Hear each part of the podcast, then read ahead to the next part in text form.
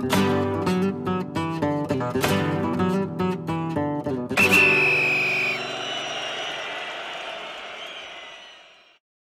さんこんにちは。ペリオディスタ小沢です。えー、本日2度目の動画となりますけれども、今回も今朝終わりましたチャンピオンズリーグ準々決勝のセカンドレグ、バイエルンミュンヘンとビジャレールの一戦についてお話ししたいと思います。結果は1対1のドローに終わりましたけれども、トータルスコア1対2、なんとなんとなんとやってくれました。バモースビジャレアールエンダマン0506シーズン以来16年ぶりのベスト4進出を決めてくれました。おめでとうございます。ありがとうビジャレアール。とっても嬉しいです。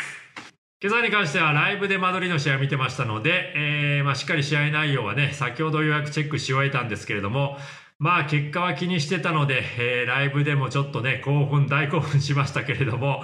えーいや、本当にやってくれましたね。まあ粘り強く4-4-2、3ラインコンパクト。まあただ今日に関してやっぱりホームのバイエルンが圧倒的に強かったですよね。えー相当圧力かけられましたし、押し込まれましたし、なんといってもやっぱりね、左右のウィング、えーザネとコマンの、まあ、仕掛け突破クロス、まあそこに対して中盤からどんどん入り込んできますし、まあムシアラとかゴレツカのね、やっぱり2列目からの上がりってなかなか抑えられないなと、そこにザネのね、まあカットインから左足であんなシュート性、ライナー性のボールを差し込まれると、どうマーキングついていてもやられてしまうなっていうような雰囲気はありましたけれども、まあよくぞ耐えに耐えて、まあただね、ビジャリアルからすると、まあ、後半に入った直後の52分に、まあ、自分たちのビルドアップのミスのところから、まあ、キーパー、ルッリからパレホにつなげて、まあ、パレホがね、相手を引きつけて縦パスに差し込んだところ、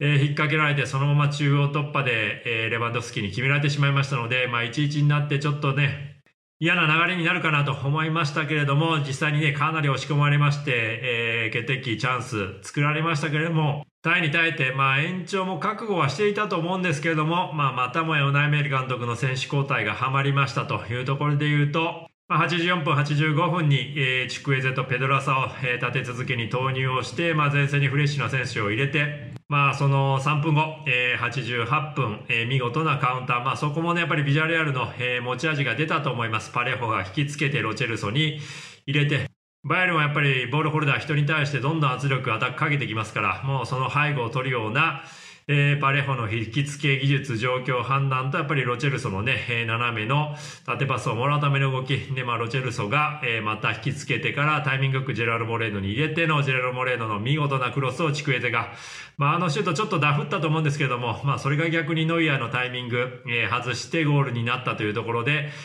見事見事ビジャレアルが、えーね、この難しいバイエルンとのアウェーゲームを引き分けてなおかつ先制されながら、まあ、苦しい中できちんと攻めてカウンターで、まあ、回数は少なかったですけれども、しっかりと得点を奪って引き分けに持ち込み、トータルで勝ったと。改めまして両チームのスタメン確認をしていきましょう。はい、えー左ホームのバイエルンですけれども、まあ、今日に関しては3バックでスタートしてきました。まあ、予想通りですかね。まあ、ファーストレグは4バックで入って、まあ、左サイドバックのアルフォンソ・デイビスをまあ上げてのボール保持、ビルドアップのところは3枚でやってましたけれども、まあ、そもそもね、ビジュアルアルは4-4-2で来ますし、来るだろうという予測のもと、えーそもそもスタートのところプラス1で作れる3バックで来ましたし、まあ、あとやっぱりバイエルンは、えーウィングバックの、まあ、ウィングバックというか、えーウィングバックがない、もう、えーウィングですよね、えーザネとコマンがもうここの配置なので、まあ、3-4-3という表記もできるでしょうし、まあ、個人的に今日に関して言うとかなり押し込んでたので、まあ、そのタイミングで見たときには5トップとか、あるいは5列下までもうね、前線に入れ込んで、6トップみたいな、えー表記もできるんじゃないかなというぐらいに、相当、えービジュアルアルの、まあ、アタッキングサードエリア内に人入れ込んでくるようなシステムでした。えーゴールキーパーノイヤーで、3バック右からパバール、ウパメカのリュカエルなんです。えードブレピボーテはキミヒとゴレツカ、えー右にザネ、左にコマンで、シャドウはミュラーと今日はムシアラをここに使ってきて、で前線にレバンドフスキーという配置でした。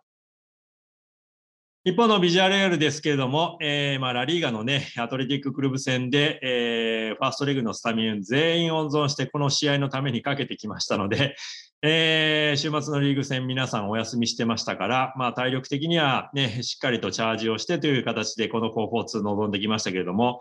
やっぱりヨーロッパのコンペティションの中で、ウナイメリカンとこの戦い方、それから、えー、ロチェルスを右に置いて、コクランを左に置くみたいな、今までで言うと、コクランはね、ピボーテで使われてましたし、ロチェルスは、まあトップ下、ジラル・モレーノがいない時のトップ、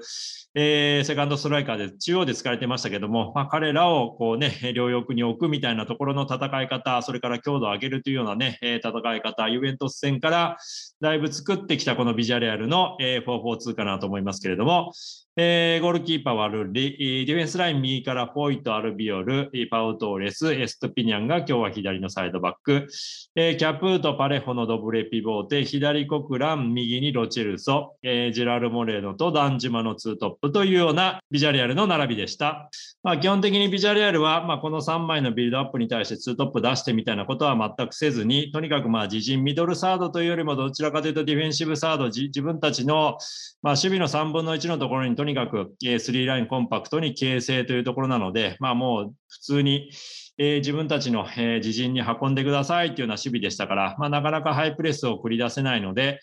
えー、カウンターの距離も長くなると。ただ、まあ、カウンターの距離が長くなっても、やっぱりジェラール・モレノとダンジマの走力活かせますから、まあ、特にダンジマに関しては、えー、前半ね、まあ、オフサイドにはなりましたけれども、まあ、キャプーがここでゴレスカとキミヒをね、えー、かわして、えー、一本を出して、えー、惜しいシーンは作りましたので、まあ、守ってるだけじゃなくて、弾くだけじゃなくて、まあ、攻撃も、えー、するよと、カウンターも打つよというところで、やっぱりファーストレグ、特にそうでしたけれども、えー、バイエルンに脅威は与えていたと思いますので、ただ、ビジュアルアルの守り方で徹底していて良かったなと思うところは、まあ、ファストレグもそうですけれども、まあ、どうしてもウィングにね、広げられてしまうので、まあ、フォーバックのところの、まあ、ここのスペース、ハーフスペースですよね。まあ、ここが空いてくると、まあ、ここをどうしましょうと、センターバックが出ていって、ボランチがカバーするのか、まあ、それともセンターバックは出さずにボランチがカバーするのかというと、まあ、基本的にウナイメリ監督の、えー、まあクロス対応、このね、ハースペース、ポケット攻略された時の守り方はボランチをここに下げますというところなので、まあ右はキャップ、左はパレホがかなりここに入り込んで、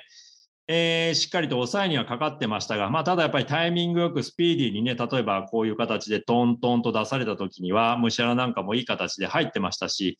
えー、右に関してもゴレツカが入ったり、ミュラーも入れるし、まあ、時折キミヒまで上がってくるというところで、まあ、進出鬼没でなかなか捕まえづらかったと思いますが、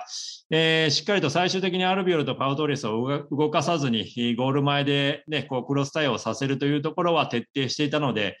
まあ、それが、えー、このね、えー、セカンドレグもそうですし、ファーストレグに関しても比較的、えー、クロス対応に対する耐久性を高めたんじゃないかなと思いますので、まあ、やり方としてね、センターバックを出すやり方もありますけれども、まあ、とにかく、えー、一貫して、えー、まあ、そのボランチにここをね、埋めさせるっていうところをやりましたので、ウナイメリ監督のチームらしい、えー、守備対応だったんじゃないかなというふうには思います。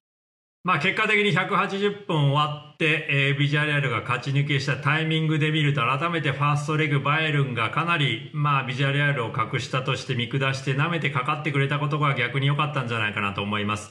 えー、このセカンドレグ終わっても、えー、まあ試合後にね、こうバイエルンのフロントのオリバー・カーン氏が、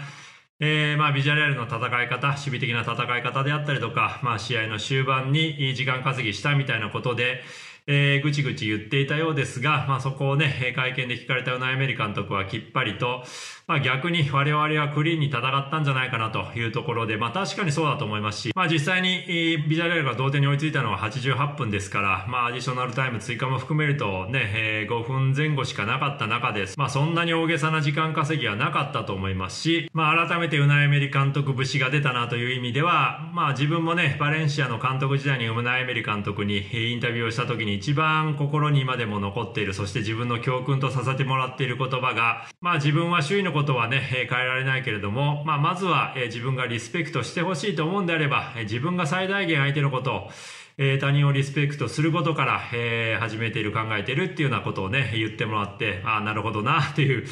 え、納得の、え、回答だったんですけれども、まあ、このね、試合後の会見でも、まあ、オリバー・カーン氏を直接的に攻撃したりとか、えー、反論するわけではなくて、まあ、多少の反論はありましたけれども、まあ、やっぱり、えー、自分たちはとにかくリスペクトをして戦ったということをね、こう何度も口にされていたので、まあもちろん立ち位置的にね、ビジュアルにとっては失うものがないチャレンジャー精神でバイルに思い切って戦ってきたというところではあるにせよ、やっぱりそういうね、リスペクトの精神を持って、えー、最後まで戦ったと。まあ、あとは個人的にも本当にクリーンにフェアに戦ったビジュアルレアルだと思いますし、ラリガの中でも本当にビジュアルレアルは、まあ、基本的にはボールを保持して、まあ、ファールも少ない。とにかくしっかりと、えー、プレーをしよう、フットボールをしようというような、えー、哲学、それからゲームプランで日頃ね、サッカーをしてますので、まあそういうチームなので、えー、もちろんね、このセカンドレグに関しては結構しんどい時間が多かったですし、守備的に引いて守ってクロス対応はしてましたけれども、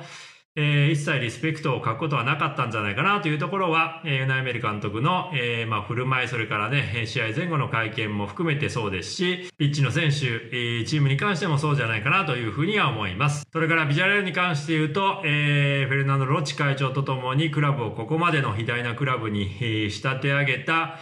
えー、ホセ・マヌエル・ジャネッサ副会長、今ね、えー、病気で白血病で、えー、闘病生活を送られておりますので、えー、本当にね、この勝利は勇気づけられる、えー、勝利だと思いますので、えー、ジャネッサ副会長の回復を個人的にもお祈りしておりますので、また再び元気な姿で、えー、ビジュアルアルのトップチームをね、スタンドから応援する姿を見たいなと思っておりますので、ジャネッサ副会長も、えー、個人としての、えー、大事な戦いにパルティダストに打ち勝ってほしいなというふうに思っております。それではまた次の動画でお会いしましょう。ご視聴ありがとうございました。アサラプロキシマ。エンダマンビジュアルアルありがとう Thank you.